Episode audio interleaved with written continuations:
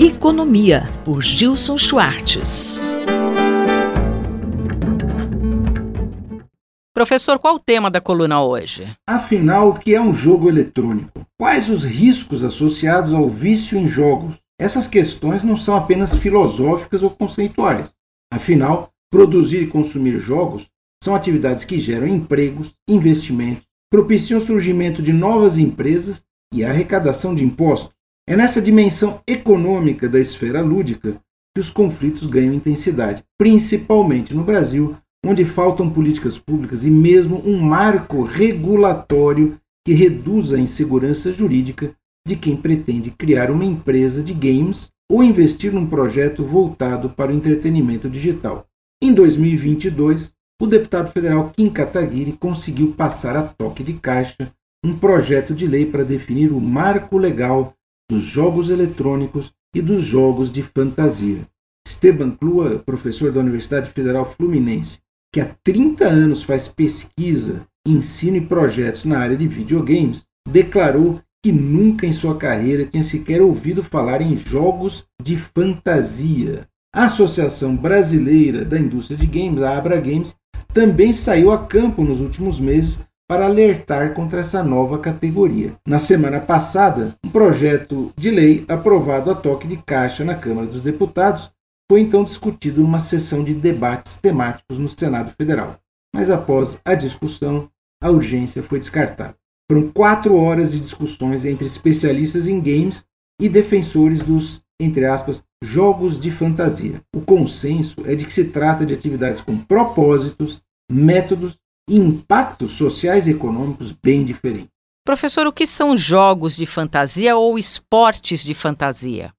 Um exemplo é a empresa Rei do Pitaco, que captou cerca de 30 milhões de dólares para promover a sua plataforma de fantasia esportiva. O projeto de lei, que quase foi aprovado na semana passada, define esses fantasy games, ou fantasy sports, como disputas em ambiente virtual a partir do desempenho de atletas reais.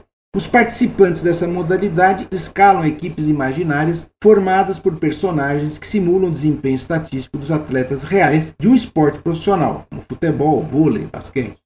O texto da Câmara dos Deputados inclui os jogos eletrônicos nas mesmas regras de tributação dos equipamentos de informática. Com isso, os investimentos em desenvolvimento ou produção de jogos passam a ser considerados como aplicação em pesquisa, desenvolvimento e inovação.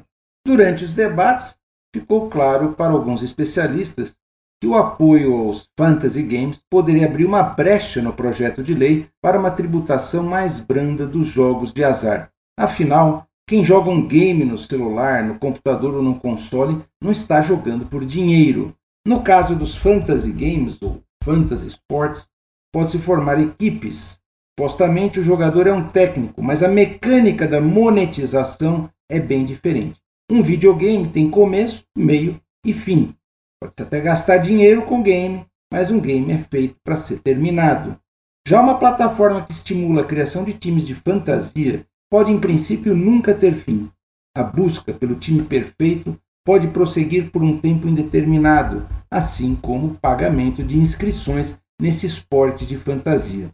O resultado, portanto, é que não basta dizer que games e fantasias esportivas são ambos produtos e serviços desenvolvidos com tecnologia digital. É preciso entender o processo produtivo e o modelo criativo, assim como os tipos de riscos de cada tipo de entretenimento digital.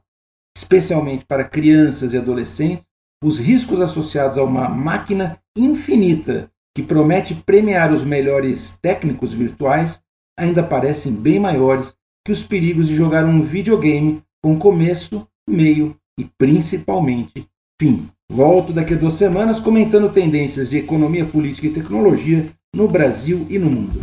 Eu, Simone Lemos, ouvi o professor Gilson Schwartz. Economia, por Gilson Schwartz.